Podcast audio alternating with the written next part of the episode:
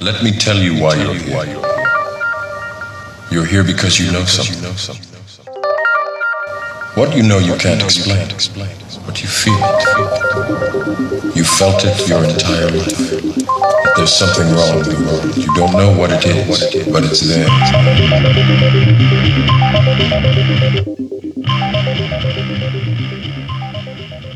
Hello, friends, and welcome to The Secret Podcast with Sixth Sense Media and Service of Change.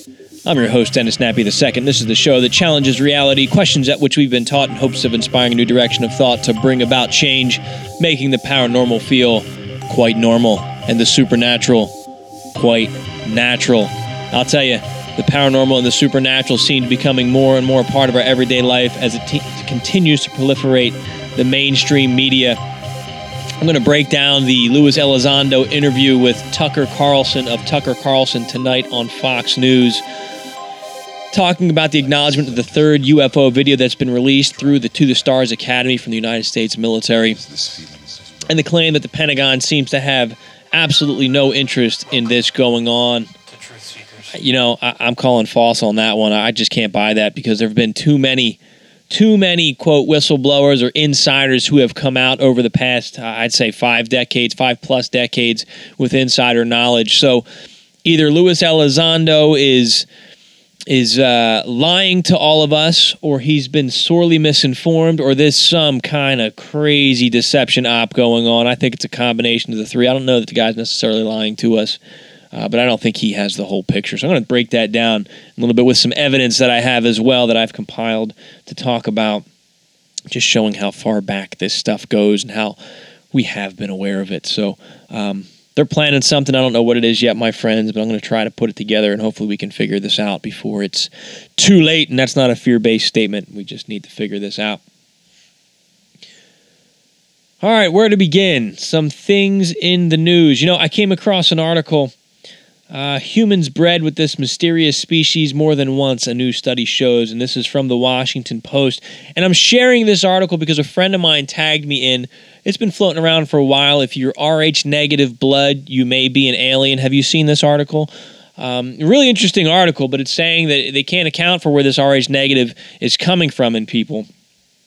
And, uh, you know, my take on that is, uh, and I'm not an expert on this or blood or anything like that, but why do we automatically assume that it's alien? Now, I'm not saying it's not alien because I, you know, I'm, I'm a believer that that's a strong possibility that we've been visited and all that stuff. But just like the To the Stars and the Disclosure stuff, why is that the automatic assumption? How come nobody's stopping and saying, "Hey, there was an old civilization here, and nobody knows what happened to it"? Maybe they survived. Maybe they went underground, which explains the underground caverns. Maybe that's what explains in the ancient myths when the, the person came down and, and granted knowledge of the plow and of farming and agriculture and society and all that stuff and laws. Maybe that's where they came from. Maybe they're not alien. Maybe they're just the last culture that was here that maybe has its lineage in alien species as well. That's highly possible, but we don't think about that. We don't hear that. And I want to push that out there as well. And I'm not discounting or discrediting the alien possibility. I, I promise you I'm not. I just want us to make sure we're keeping an open mind in that aspect. Uh, because we don't know. Our past may involve alien contact. It may involve a higher advanced species as well. It could be a combination. It could be none of those. It could be both of those. I, I, I don't know at this point, but I know that there's evidence that there was some high society that was here in the past. So there's an interesting article in the Washington Post, and it talks about how basically Homo sapiens, as we know us today, uh, regularly bred with Neanderthals. Um, and, and there's several different human-like species that were on the planet that are known, nothing alien, uh, that were interbreeding, uh, one being the Denisovians. And what this article states is that there's another, there's links or evidence of D N A, and they don't know where it came from. Well, again, maybe that's that lost race. I don't know why it's missing, but Lemuria, Mu, Atlantis, maybe it's Oceania, maybe it's coming from there. I don't know, but it's an interesting article. It's in the Washington Post. It doesn't scream aliens at you, but then again, maybe it is. You know, if if there was an intervention that happened, if some species or race came down from above and altered our D N A somehow, mix it with theirs. as it says in, in uh, various religious texts, you know, the, the was it the sons of God came unto the daughters of men. So uh, maybe that's evidence of that right there as well. I don't know, but check that out. You can find more of the uh, you know the scientific language and, and wording uh, in this Washington Post article. I'll have that linked in the show notes at Service of Change and at sixth sense media dot net. And if you have not done so, I, I have to say it again, please get the sixth sense media dot net uh, and, and check out the content. I, I mean, I have to say it's a, it's a real it's a real website now. The the content, the quality of the content, the amount of the content that, that Ray's putting up there, and you know, I've been putting not as much as I'd like, but I've been getting some videos up there, and and uh, number one, it makes you think. Number two, we we really, you know, I'm proud of this. I'm proud of what, what Ray has put together at sixth sense media dot net. I'm proud to be a part of it. You know, you can access the secret podcast there. Uh, just some great stuff is up there. A lot of the things that I'm going through pulling for the show, I then go check out sixth sense media dot net, and lo and behold, we already have articles up there on it. Um, you know, and it's not all just news-based. It's not all just politics-based. Some of it's affirmation-based, uh, spiritual-based. It's empowering, motivating, you know, because again, the theme is bettering ourselves, bettering each other, bettering the world. Um, and I'm just so thankful to be a part of this. And I hope that you're checking it regularly. And, and again, we don't have the newsletter system set up yet, but please click on the newsletter tab and sign up for that newsletter. Please give, let us have your email address, because if things keep going the way they're going with Facebook and, and with Instagram and, and Twitter, you just never know how they're going to change the algorithms, and you might miss some of our content if that's how you're, what that's what you're relying on to get it. So ultimately, we'd like to put together something where we can deliver the content directly to you. But also, don't forget to check it out, sixth sense media dot net, uh, for all that wonderful, wonderful content that's out there. Uh, so, okay, next story. I, I'm going to pull some stuff from Sixth Sense Media uh, as well, but let's go to the next story here. And, and this ties into kind of what I want to talk about a little bit tonight. This is from Yahoo News. You can get it anywhere. Uh, Trump pushes for a new space force. President Donald Trump said Tuesday he wants the U S military to create a new space force, adding to the Pentagon's current ground, Navy, and Air Forces. Trump told troops at the Miramar Marine Corps Air Station near San Diego that the new group would be able to encapsulate the tremendous amount of work the military and government are doing in space-related defense. "My new national strategy for space recognizes that space is a warfighting domain, just like the land, air, and sea," Trump said. So now space is a war-fighting domain. This is scary. They, uh, why? Well, I mean, the reason being is because, well, the Russians and the Chinese are doing it, right? So we need to catch up, and that's what, you know, the rest of the article talks about here. What are we doing? Do we have to militarize everything? Now we got to create a space force? I mean, this is... This is a scary future that we're seeing here, my friends. Why is it? Why can't it be for exploration? All right, here we go. Trump says, we may even have a space force. We have an air force. We have the space force. We have the army. We have the navy. Maybe we'll have to do that. That could happen, he said. That's my best Trump impression there. Since taking office, Trump has frequently touted his support for the U S military and plagued high-ranking generals in top White House and cabinet posts. Uh, but the article goes on and talks about, um, you know, the, the Secretary of Defense, Jim Mattis. He's against it right now. He says he's trying to basically manage the budget and cut overhead spending, so he doesn't want a space force yet. But there are people that are in within Congress that say, hey, they want this to happen. I'm reminded, I'm going back now, when I first started tracking the WikiLeaks and the U F O disclosure with Tom DeLonge, uh, Edgar Mitchell was pushing for, um, again, he was against the weaponization of space. Now, if you go back, this is going back, whew, probably close to a year, if not longer now, what was revealed in WikiLeaks, Edgar Mitchell was reaching out to John Podesta, and he was he was uh, trying to give him information to push the disclosure agenda. It looked like the plan was, before Trump stepped in and, and you know ran his disruption, um, that Clinton was going to win the election, and John Podesta, you know, being one of her ad- advisors, was then going to push the disclosure agenda that Clinton seemed to have been on board with. Now, Edgar Mitchell, former Apollo astronaut, he was in contact. He was trying to arrange a meeting with Podesta, and that's what the emails going back and forth indicated. Um, That meeting doesn't seem to have taken place before Edgar Mitchell had passed away. But one of the things Edgar Mitchell claimed was that he was in communication with extraterrestrials. Now, again, not some Looney Tune. This is an Apollo astronaut. Said he was in communication with extraterrestrials. And one of the things these extraterrestrials were adamant about was that we do not weaponize space. That was his stance, which was he was trying to push on Podesta and on Clinton. Now, just a side note, Podesta also had strong ties with Tom DeLonge and the To the Stars Academy. Now, DeLonge was, you know, in the emails between DeLonge and Podesta, DeLonge was saying that through his books and through his projects, he was going to make the youth love John Podesta, and he was going to try to make, you know, them get involved and, and really appreciate everything that Podesta was doing, which really concerned me because what, what DeLonge was talking about was the manipulation of youth to, to appreciate this guy, um, you know, trying to skew their mindsets to get on board with this guy. Now, I don't know Podesta's stance on the weaponization of space. I know that Doctor Greer and the Unacknowledged movement, with what he's working on, they are saying that the aliens that are out there uh, are peaceful. He says all E Ts are peaceful. And the threat comes from a faction within the United States government.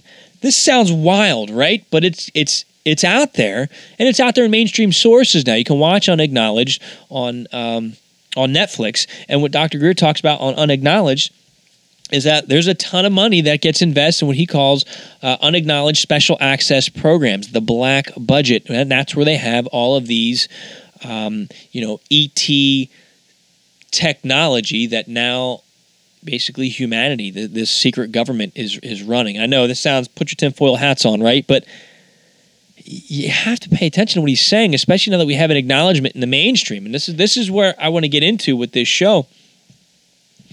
Is what you know what what Doctor Greer, one of the things Doctor Greer is claiming is that the abductions, the abductions that are taking place are actually the military that's doing this, or this secret black government that's doing these abductions to stage uh, and make it look like these aliens are a hostile threat. That may be true. You have people that have talked about the MyLabs. You've had people that have talked about, you know, during their abduction experience, they see military personnel as if they're working in conjunction with these aliens and these and these creatures and these beings. Now, I'm all over the place again, but more and more accounts. Now, now that I have a different hat on, I have a different perspective based on the research I've been doing over the years. When I hear descriptions of the Greys, I remember, you know, being younger, reading about the Greys, and, and what was common is that they seemed to have a hive mind mentality. And that didn't make much sense to me. Why would anybody want a hive mind mentality where we're all, you know, controlled and, and you know, by the hive, by the queen bee? Well, what makes sense now, as we're talking about our own A I getting ready to come online to the singularity and uploading everything to the cloud and then disseminating it out to all the little droids that are out there, well, that makes sense when you think about the Greys now. If the Greys are these androids, as Corso talked about in his book, um, you know, The Day After Roswell, I keep coming back to that because it's so relevant. He talked about, he highly suspects that these these aliens that were recovered based on the, the scientific analysis that was done on them, based and Corso's conclusions, one of his possible conclusions was that these beings are possibly engineered for space travel. There's some kind of robot that was engineered for space travel, so that would account for the hive mentality. Now, what if we've developed our own androids, and that's what they are, is that, and we have the ability to control them as robots to go out autonomously and, you know, do these abductions? Really makes you think. I swear, with all this information I have at my fingertips, I I see the connections, I see how everything's related, I know the stories now. I have never felt more, I want to say, unsure, you know, in, in, at least in a long time. You know, you, you stand in this position where it's like, oh, I know this, I know that, I understand what's going on. I honestly don't have a clue what to believe anymore. And I think that's what I want to put out there for all of you is just don't accept any story that you hear just because somebody has some great credentials. Because here's the thing. A lot of whistleblowers have been coming out of the military for quite some time from the government. How do we, number one, Why aren't they being prosecuted? That's the first one. Number two, how do we know that this isn't some form of an operation? That they're not just coming out because they're told to. Because the way intelligence works, the way counterintelligence works, you have things called deception and denial. You give people a little bit of the truth, but then you mislead them down a false trail. I want you to look in this direction because I'm doing something on in the other direction. So the right hand doesn't see what the left hand is doing. So with all of these witnesses coming out, even with Stephen Greer's work, the, the Unacknowledged, the Disclosure Project, and you have all these officials that are releasing information, well, we need to stop and think and, and, and wonder, well, maybe that's intentional. Maybe uh, maybe there's not these two factions as as Corey Good uh, you know, and, and uh, David Wilcock put out within the government, the, you know, the cabal and the alliance. Or, or maybe there is, but behind them is this grand orchestrator who wants these competing things to be releasing conflicting information, number one, to keep us confused, number two, to keep us distracted. You know, so I say, let's look in a different direction. It's important to understand what they're telling us because I think there's some truth in these this, these things that are coming out there. But we also need to keep our minds and our eyes open as to what else is happening behind the scenes. And there's so much, my friends. There's so much. I can't possibly get into all of it in uh, in one episode of The Secret Podcast. Um, let me stay on the space uh, war right now. I don't want to call it a space war, the militarization of space. The Sun has an article. It says, Vlad's new land grab. Vladimir Putin announces mission to Mars next year, followed by manned trips in bid to colonize the red planet. President Putin vowed also to make deep explorations into space in which astronauts would tour polar regions of the moon. Russia will launch a mission to Mars as early as next year, Vladimir Putin has announced. The ambitious unmanned craft will be just the first, with other manned missions to so- to follow soon after a bid to colonize the red planet. I'll have this linked in the show notes, uh, both in service of change dot com and at sixth sense media dot net. We need to think about this for a minute. Why all of a sudden? We stopped going to space after the Apollo missions. We stopped. And nobody knows why. And now, all of a sudden, we're saying, hey, let's get out there. Let's go to space. Now, I'm going to put on my double layer tinfoil hat here. I don't know how I feel about the story of the fake moon landing. The, the jury's out for me on that one. And this is the problem with too much information, is you look at one documentary and you're like, oh, my God. Gosh, they faked the moon landing. And you look at another one, you're like, oh my gosh, they're wackos. There's no way they faked the moon landing. Let's assume for a minute that they did. That they did fake this moon landing for whatever reason. They didn't have the technology. We just wanted to give the perception that we beat the Russians to, to you know, maintain our image of superiority during the Cold War. Or maybe we really couldn't escape Earth. People talk about the firmament. People, the flat earthers, talk about the dome. But you go back and there's something to this. I don't think the Earth is flat, but it does seem that there was some kind of energy field or barrier. I wish, this is off the top of my head based on stuff I've read. I wish I would have time to pull um, my sources on this, but it's out there. Um, uh, Michael Tsarion talks about it. I know David Icke has touched on it. Uh, I believe Robert Morning Sky as well.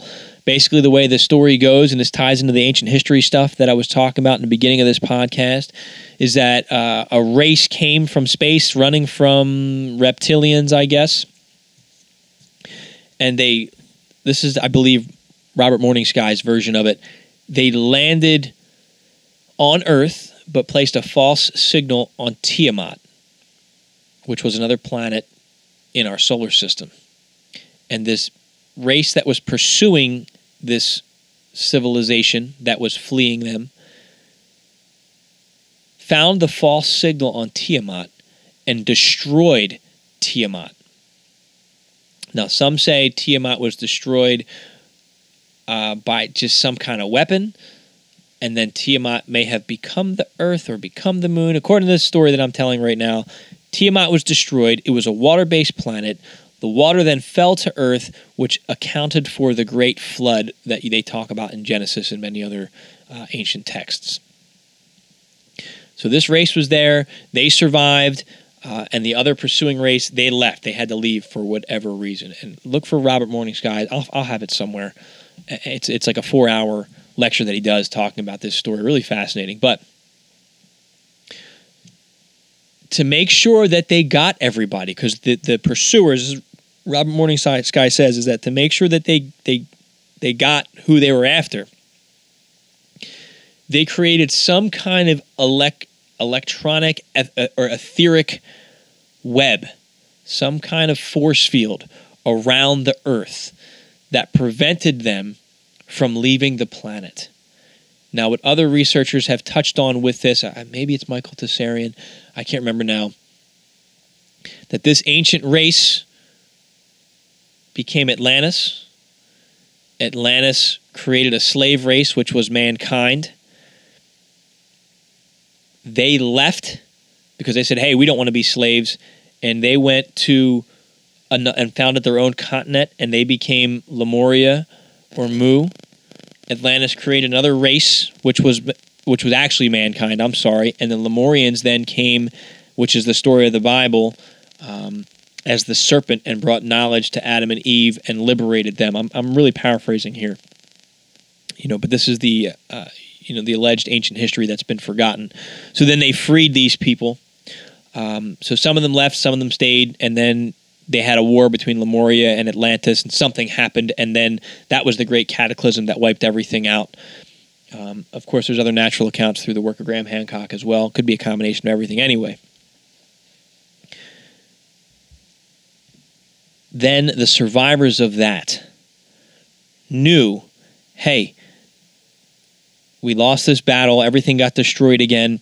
We still have this barrier, this force field. We need to escape. We need to get off of planet Earth. So they've been gradually reintroducing technology because they knew they had to build up the industry of Earth in order to get to a point where they could escape this force field. Now, if we notice, the Schumann resonance of Earth is changing. The magnetic poles are shifting. This may just be a natural occurrence. But all of a sudden now, we have disclosure, partial disclosure, or at least acknowledgement that U F Os are real. And now, all of a sudden, we have this push to go out and beyond into space, where before we weren't. During the Cold War, it was let's go to the moon, and then we stopped there. Now, we know that the Nazis were trying to find this lost technology. Hitler was very interested in that, and the story goes they went to, you know, uh, Antarctica and found, if you look at the Admiral Byrd um, story, they found either the inner Earth or some other alien civilization, and it was Operation High Jump, where we basically got our asses kicked fighting against Nazis with some advanced weaponry, possibly alien, possibly inner Earth civilizations. My point in sharing that story, I hope I wasn't too boring or all over the place with it, but my point in sharing that story is, what if that force field that was around us is now gone? Which means now people are able to better come and go. That thread does tie into a lot of different things that are out there, this, for, this force field, the firmament, the flat earth, the Bible, Uh, you know, the U F O stuff today. What if that's why we're making that big push to escape? Or not we, but the government is doing that. They've been aware that maybe that's the big cover-up, is that we're trapped here. Our government has been infiltrated by whoever these beings are. People are being abducted. The secret government that was created is duplicating this technology. Or who knows, maybe this secret government is the that's the cover, and it's not a secret government, but it's the penetration of our own government, and they're posing as humans. I know it's sounding really crazy right now. My head's spinning a little bit. Are you still with me, my friends? I don't, I don't know what the truth is, but there's more to this story, and that's why when we get to when we get to this uh, discussion here from Tucker Carlson, uh, I have some frustrations with it. I'm going to play a little bit of it for you right now. uh, so you can hear some of what he said. Here we go. U F Os have captivated the public interest for decades, but they've always been dismissed, including by me, as the province of wackos. But that is changing thanks to some remarkable videotape and firsthand accounts from very sober people who are trained to identify aircraft. My first problem with this is, number one, he said he admits he referred to people like me, like many of you out there listening to this, as wackos. He was part of that discrediting campaign. Listen to the weight of that, though. This is a man that dismissed us, that called us crazies, that called us wackos, doesn't apologize for it, but all of a sudden now he's saying, oh, this is real. And then at the other hand, he says the Pentagon's, he, he supports what Elizondo's saying. He just accepts it without arguing about it. The first question he should be asking is, for every person that has had an experience, that has claimed to have seen a U F O, that has claimed to have encountered a being, are they right? Can I get them on my show and let's explore this now? You want to run with this, buddy. You want to cover this story. You really want to get into this story. Get in touch with an, a contactee, somebody who says they've been abducted. Get Whitley Strieber on your show. Or is that too uncomfortable for you? That doesn't automatically mean that everything is aliens, that everything is true. But it vindicates so many people who had the courage during the eighties to stand up and say, something's happening to us, and you're not listening. People like you, Mister Tucker Carlson, are the reason why these people had so many issues and so much difficulty coping. It's the reason why there's this cycle of deception, why I don't know what the hell is going on. I don't know what to trust because you labeled people as a wacko, buddy. And now you're saying, well, people, credible people, sober people, expert people trained to identify these craft, because they now say there's U F Os, it must be true. Well, guess what? We've had those people for a very long time saying this was real. So what has changed? That's my question to you. What has changed that now makes it okay? I think there's something else going on. I think this man is still reading from the script.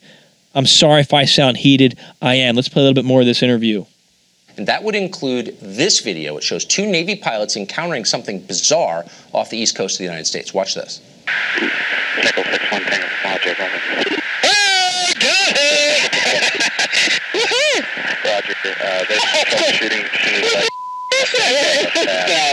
got moving target? No, I took an auto track. Oh, okay. Oh, my gosh, dude.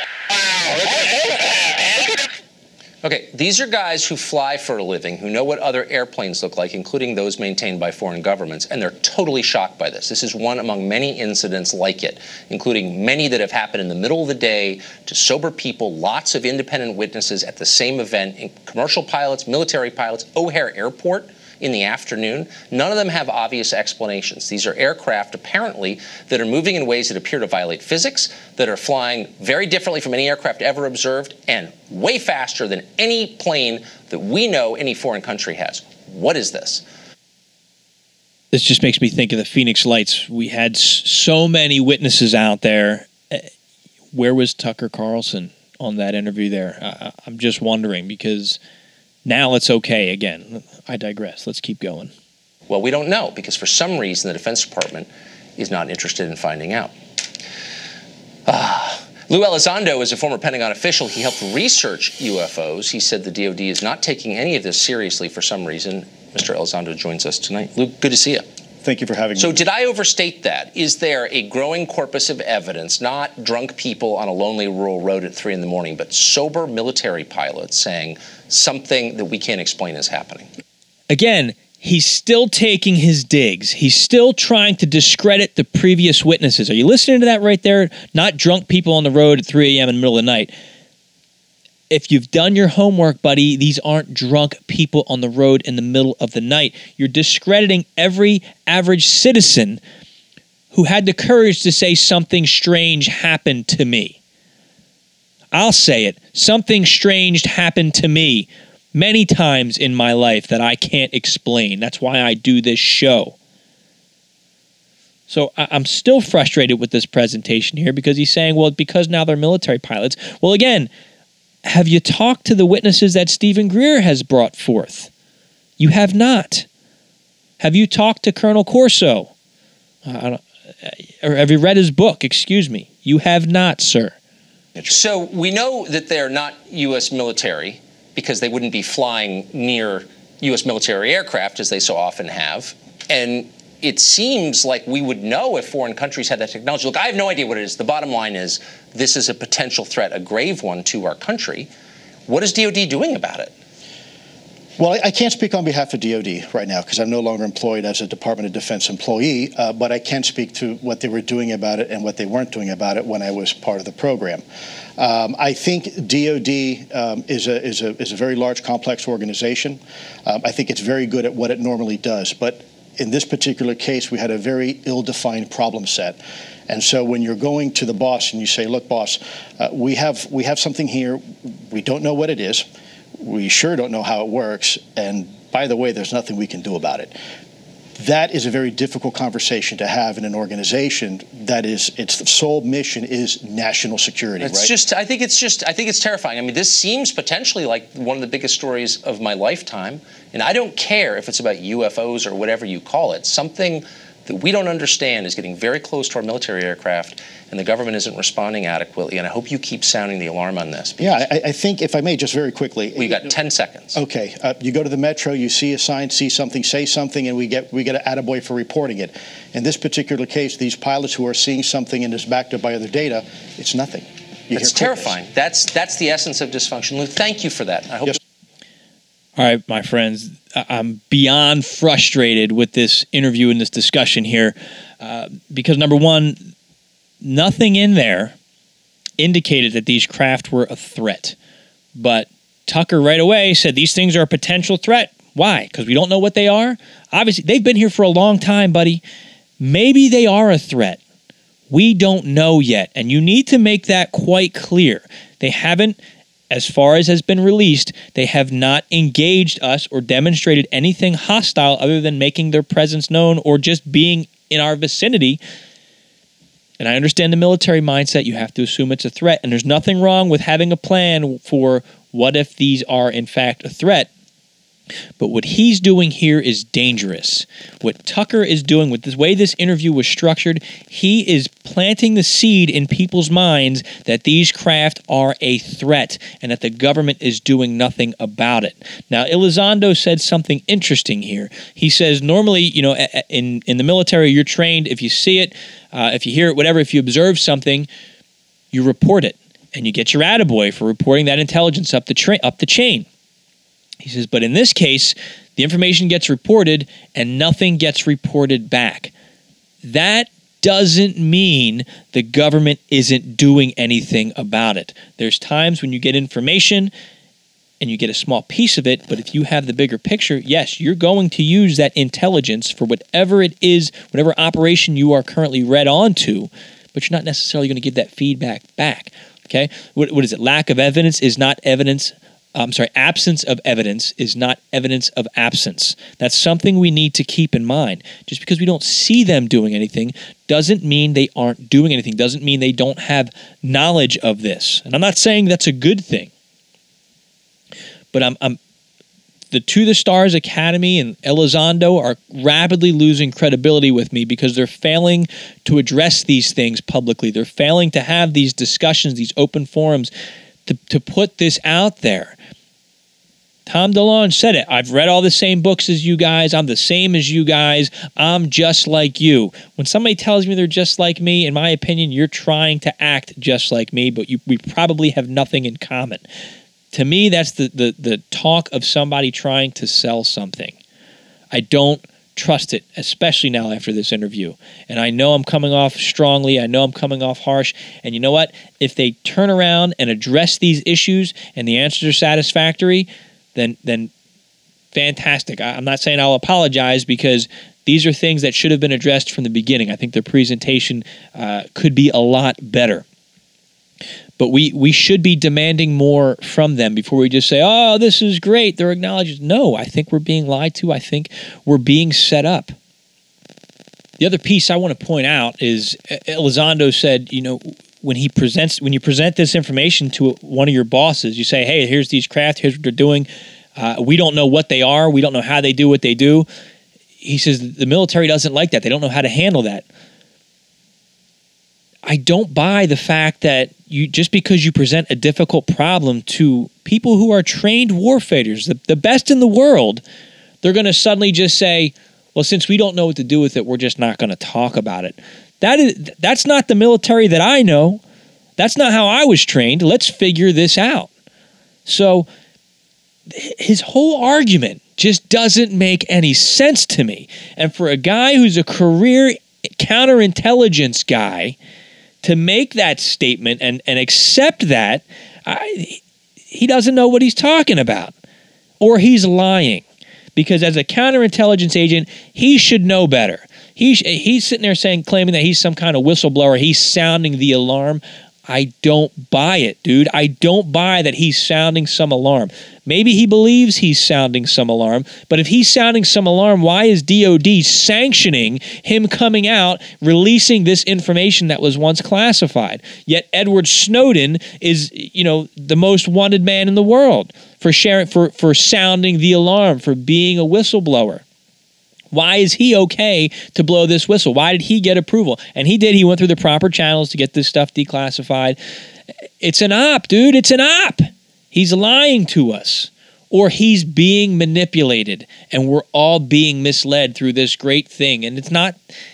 Wow, they showed us a couple of videos. We've had that, and we've had more of that. The only thing that's exciting about this is the fact that we have somewhat of an official acknowledgement through the Department of Defense, and even that, I think, is still kind of weak. My frustration, going back, the questions they should be asking at the To the Stars Academy. They should be pulling out these old cases. A good journalist should be pulling out these old stories and acknowledging them and tracking down. You want to you, you only want to deal with, you know, people with uh, credibility, military witnesses. Go talk to the former Prime Minister of Canada who who uh, was part of the Disclosure Project. Go talk to the expert military and police witnesses who testified, uh, you know, back in was two thousand one, two thousand two, uh, as a part of the Disclosure Project and, and the work that Stephen Greer has done. And contact Stephen Greer with some of his sources, and, and let's have this discussion, because Stephen Greer says they're all good and there's an evil government, and Elizondo says, well, I think they're a threat, but the government's really kind of dopey and clueless. It doesn't add up. Why don't we get these guys together and have this? To, am, am I the only one that's seeing this? I'm really on a rant, you guys. I'm, I'm sorry, but I think this is one of the biggest stories, and I think it ties into so many things that are going on, but I think this story is going to continue to get bigger and used against us. Now, again, Bill Cooper, he warned us. Uh, now, he's he's a veteran, and, and he, you know, say what you will about the man, but he he was spot on about a lot of things, and he said that, you know, first he, he told the story that there was a, an alien uh, that was recovered, you know, through the Roswell crash and, and all this stuff, Uh, and that we were in contact with them. But then he he goes on to talk about Project Bluebeam, how the United, the, the government, this secret government, is going to stage an alien invasion to get people afraid, to then take away even more rights. And that's going to be the common enemy, as Ronald Reagan said, that's going to unite all of us. And we're going to willfully say, okay, you know what, we'll go live in this internment camp because it's safer there from the scary aliens. And that's what Doctor Greer is talking about, how they, they have the technology to stage an invasion. And that is highly possible. It's possible that they're, they're both right. Maybe there's this unknown civilization that's out there interacting with us, and maybe we have this secret government that Doctor Greer's people are talking about uh, as well. It, it, it sounds like it's a combination of things. I know I'm giving you a lot to think about, and I know I'm talking really, really fast um, just as these ideas are coming to me. I want to I want to take a step back. Let me slow down for a minute. I want to quote Graham Hancock, who's actually quoting Jacques Vallée, uh, and this is his book, Supernatural: Meetings with the Ancient Teachers of Mankind. I've referenced this book before, just to give you an idea of how old this stuff is. Now, the beginning of Hancock's book, let me tell you, what I love about Graham is he takes archaeological information that I think would normally bore me to tears, and he meticulously dissects the descriptions of these cave art, some of the oldest known paintings on walls. And you're like, why is he telling me about these drawings of these beings holding spears? That goes back thousands and thousands of years. And then he later connects it to, well, these beings holding spears are common experiences among shaman who are, you know, dismembered and poked and prodded when they become a shaman. It's a common thing. When you when you have that call, you encounter these uh, spiritual beings in the other realms, and they do all sorts of poking and prodding and experimenting because they have to rebuild you. They have to remake you as a shaman to give you the tools that you need. Fast, fast forward to modern day, people have these alien abductions and they have all these surgeries done for them. He talked about shamans having magical stones put within them. You have modern day abduction accounts talking about having surgical implants put within them, and now they have psychic abilities. Whitley Strieber, I want to talk about today uh, in, in his most recent art, one of his most recent uh, articles in his journal, said that in his in own implant that they tried to remove, but they could not. He says he's so glad the implant wasn't removed because he's realized the implant is a communication device. The man is a modern-day shaman. He's communicating with, as he calls them, the visitors. The shamans communicate with the spirits on the other side. Graham Hancock goes through and, and explains all of this. This is old. This information is known. For some reason, it's been covered up and discredited. In his book on page one seventy-six, The Supernatural, Graham writes, as he's quoting Vallee, he says, the modern global belief in flying saucers and their occupants, wrote Vallee, quote, is identical to the earlier belief in the fairy faith. The entities described as the pilots of the craft are indistinguishable from the elves, sliths, and lutins of the Middle Ages. Through the observations of unidentified flying objects, we are concerned with an agency of our ancestors well knew our ancestors knew well and regarded with terror. We are prying into the affairs of the secret commonwealth. On page one seventy-seven, he, he continues, under fairy knolls and skyships, Vallee's dark hint about prying into the affairs of the secret commonwealth is derived from the title of a book, The Secret Commonwealth of the Elves, Fauns, and Fairies, published in sixteen ninety-one by the Reverend Robert Kirk, a church minister of Aberfoyle in Scotland. Like a powerful shaman, Kirk was rumored to possess the second sight, that is clairvoyance and other psychic abilities. By means of this gift, he claimed that he regularly encountered the small, unpredictable, often dangerous supernaturals, given many different names by many different cultures in many different epochs, that have been ch- that have been classed for about a thousand years throughout the Celtic fringe of Western Europe under the broad rubric of fairies, fae, fata, fairy, et cetera, et cetera. Based on his direct and powerfully felt experiences, Kirk described these fairy tribes as distinct order of created beings possessing human-like intelligence and supernatural powers who live and move about in this world invisible to all save men and women of the second sight.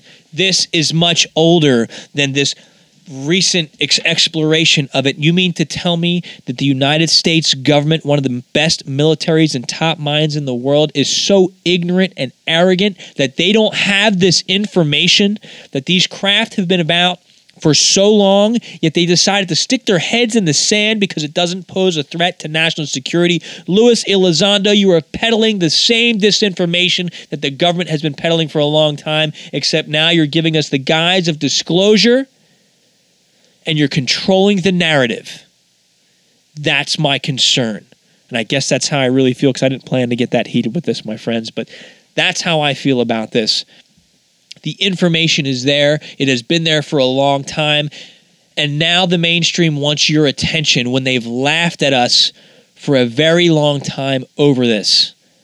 I don't need the mainstream. I've got my own sources. I've got my own research. I have all of you out there who know better. We don't have the answers, but we at least have the right questions. And that's our starting point, my friends. And that's what we will continue to do on this show and at Sixth Sense Media. I promise you that. If you have something to add, please reach out, get in touch. I'd love to hear it. Let me calm myself down now. My heart is racing over this.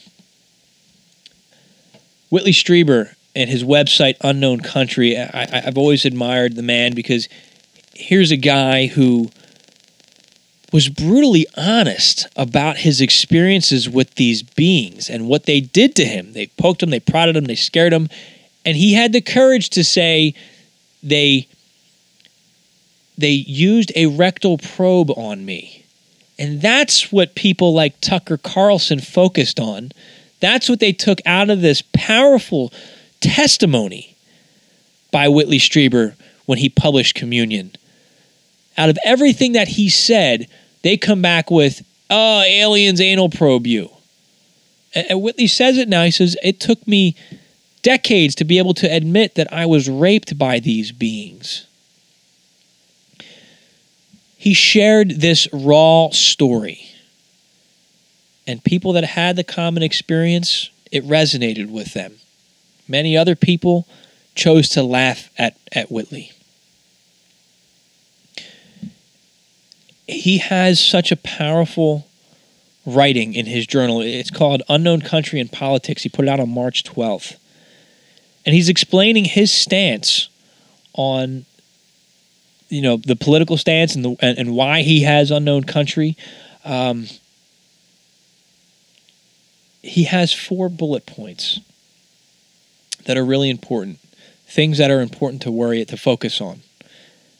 I want you to read this whole article. I'm not, but I'm going to read some of his bullet points. He says, he says, in terms of human life, they have found four areas of interest. The first is that people become aware that they have souls and that their souls are why they are here. The second is that we have as much freedom as possible so that we can live as deeply and richly as possible. The third is that we be good stewards of our planet so that we can continue to survive. This means that we must respect the needs of nature as well as our own and balance the two. The fourth is that we help one another. And he goes through to explain what each one of these means, and it's such a beautifully written piece by Whitley. Those are the things that we forget about. Number one, that we do have freedom, but freedom also means we need to respect the freedoms of those around us, not just people who look and act like us. There's other life on this planet, the animal life on this planet. We have severely restricted their freedoms. The fact that we have a soul. I don't know what a soul is, but I do talk a lot about our spiritual connection. We need to We need to enhance that. We need to get better in touch with our inner selves because there's a wealth of knowledge that we can gain from that. And being good stewards of this planet, we need to take care of this planet. Whatever your thoughts are on climate change, and, and let me tell you, I, I, I'm, I've been looking at Suspicious Observers stuff. It's happening. There's, there is change going on. Whether you believe that or not, though, what's the harm in doing better, in taking care of this planet and no longer contributing to the waste, the constant waste and destruction of it? And lastly, what's the harm in helping one another? What harm can come out of trying to assist each other instead of hurting one another or, or putting people down? I see it in school all the time. My students ridicule one another. Somebody does well, they make, ah, he, he just did well because he paid attention that one day. Yeah, that's exactly why he did well. Why are you going to make fun of him for it? Instead, say, hey, can you help me? How can I do as well as you? We we have this defense within us to bring other people down when we see vulnerability, because I think sometimes we see vulnerabilities and it reflects our own vulnerabilities, and that makes us afraid. Put that vulnerability out there and it becomes less scary. By me doing this show, by me saying, hey, here's what I have experienced. I don't know what it is, but I believe that there's something else going on. That was very scary for me. And since doing that, had I not had the courage to do that, I never would have connected with my friend Ray Davis. We never would have created Sixth Sense Media if I hadn't faced that fear that I had and said, you know what, I'm afraid of this, but I want to know more about it, and connect it with Ray, who's had the courage to do the same thing, to say, hey, I don't know, enough, I, I, this, there's more to this. And it's... I'm, I'm going to be okay putting it out there that, hey, I'm interested in the Anunnaki, and I'm going to write books about the Anunnaki and talk about the fact that the history that we've been taught, there may be more to that story. And he braves the potential ridicule, which Ray doesn't really get much of because of his way with words and his way with people. But he had the courage to, to go out there and put it out there because he's such a positive guy. Have that courage, my friends. If you have that question, if you have that doubt, it's okay. It's okay to have those feelings. We need to pursue them. You have them for a reason. In my opinion, those feelings and those doubts you have is your intuitive inner voice screaming at you to ask that question, to face that fear. Listening to Tom Campbell in one of his chats, he talked about, and I think I mentioned this in another show, when you're starting with the out-of-body travel and you're exploring other realities, this system that we live in, if this is in fact a virtual reality as he describes it, it gives you tests, and those tests are fear-based, and the fear is what's going to stop you from going. When you start to have an out-of-body experience, your body vibrates and shakes, and a lot of people think that they're dying. If you can calm yourself, you realize you're not dying. You're about to enter a whole other realm with infinite possibilities. We need to stop letting fear control us. I did another show on that recently. I'm not going to go down that path again. We need to do better, my friends. I say that all the time. We need to do better. Let me scale it back. I'm drawing to the end of the show here. Uh, I just want to update. I've still I'm still working on the uh, hands-on healing technique that I was uh, that I talked about a couple weeks ago or uh, a couple shows ago. Uh, the book is by I have the audio book right here, so you can look it up yourself. It's Hands-On Healing, a training course in the energy cure by William, William Bankston, P H D. Uh, I'm working on it. I'm going through the, uh, you know, part of the image cycling that he talks about in his book to, to help bring about these healing processes that he's showing have been known to cure cancer. I'm enjoying it. Uh, I haven't done been able to get every morning into the meditation, but I've uh, most mornings this week, I've gotten a session in where I'm able to, to focus on this and do it. Uh, so I will keep you updated on my progress of that. Uh, as I'm as I'm learning this new technique, which I'm excited about. I'm exhausted, guys. I think that show took a lot out of me, so I'm going to go ahead and uh, and end the show here. I want to direct you to sixth sense media dot net. Again, please, uh, if you're a content creator, we want you to join our team. There's a lot of good things coming up on the horizon. Um, some great articles there. I'm just going to read the, the titles of these articles by Ray. Target Mars, talking about, obviously, how we're looking to move towards Mars. Don't be victimized by your victimhood. Who were you before you were you? Great article there. Uh, Ray has an article there called Russian Double Agent Poisoning Case. Shouldn't the past teach us to wait for proof? Absolutely. Uh, I've talked quite a bit about the Cold War. Ray does a great job in this article there. I want you to check it out, sixth sense media dot net. I can't give enough plugs or commercials for it. Uh, you're really going to enjoy the content that's there. You can also find the secret podcast there. And again, click the Help Wanted tab if you want to join our team. Uh, we'd love to have you. It'll walk you through what you need to do to sign up, and we'll get in touch with you. That's all the time I have, my friends. Uh, I hope this wasn't too over the top for you, but uh, my, I let my emotions run raw when I do this show, and this is really, I think, how I'm feeling about a lot of this stuff that's coming out. Be mindful. Keep questioning. Uh, just thank you so much. Thank you, thank you, thank you so much for continuing to listen and support the show. I'm Dennis Nappy the Second. This has been another episode of The Secret Podcast, where small changes among the masses can have a massive impact around the world. I encourage you to be that change. Never stop questioning. And keep open mind. Thank you.